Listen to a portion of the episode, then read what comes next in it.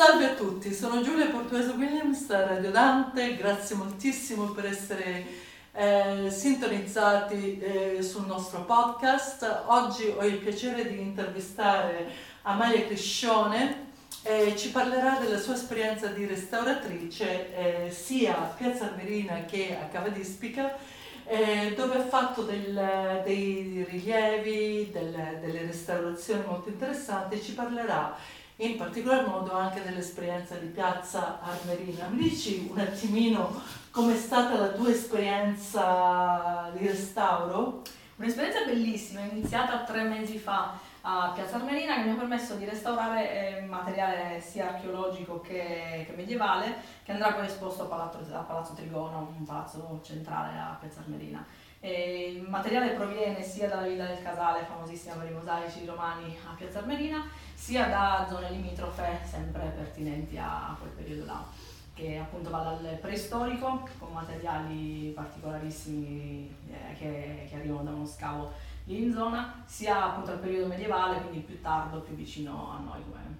come anni. La cosa interessante che mi dicevi prima è stato che la tua esperienza varia dalla ceramica al metallo, quindi questo è abbastanza interessante dal punto di vista storico. Che tipo di eh, reperti e di che età si aggirano? Assolutamente, abbiamo um, soprattutto per quanto riguarda i metalli delle monete d'epoca romana, rinvenute anche queste in, nella Villa del Casale che, che, verranno restaurate e poi esposte in questo museo. L'approccio è totalmente diverso per quanto riguarda le ceramiche e per quanto riguarda i metalli, e passando anche attraverso i vetri archeologici, perché abbiamo anche quelli, sia d'epoca romana che d'epoca, che d'epoca medievale. È uno studio di 3-4 anni che mi ha permesso di sviluppare queste competenze e poi la possibilità di appunto vedere sul campo dei grandissimi restauratori italiani che hanno, che hanno fatto questi restauri che mi hanno insegnato moltissimo. Adesso in prima persona sto applicando queste tecniche imparate e insomma sta venendo fuori un bel, un bel lavoro.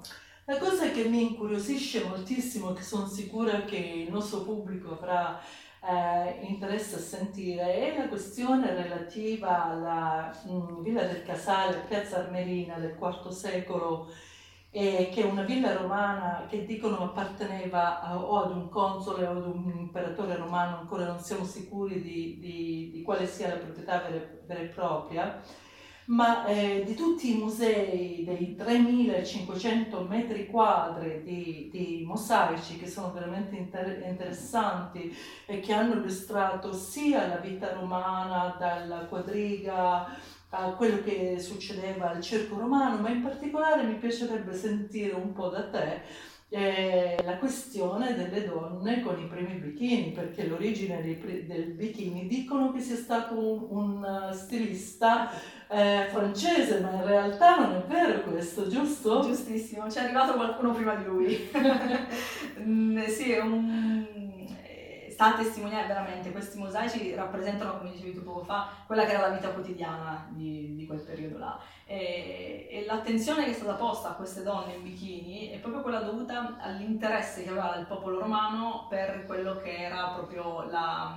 lo sport, la, la, l'attenzione allo sport, all'alimentazione, a, a, tutto quello che riguardava il mantenere un corpo sano. Per cui queste donne veramente in abito, eh, così in bikini appunto come è stato detto, proprio a testimoniare l'interesse per, per lo sport, sono lì che giocano con la palla, sono lì che fanno delle attività fisiche, quindi quindi non solo relegato, come si è sempre pensato, al sesso maschile, quello che era il, lo sport, quindi le varie Olimpiadi, le varie cose che ci portiamo dietro dalla, dalla Magna Grecia, ma proprio anche questa attenzione per le donne in quello che era l'attività sportiva e quindi la, la salute fisica insieme a quella psicologica e mentale. Esattamente, erano delle vere e proprie atlete.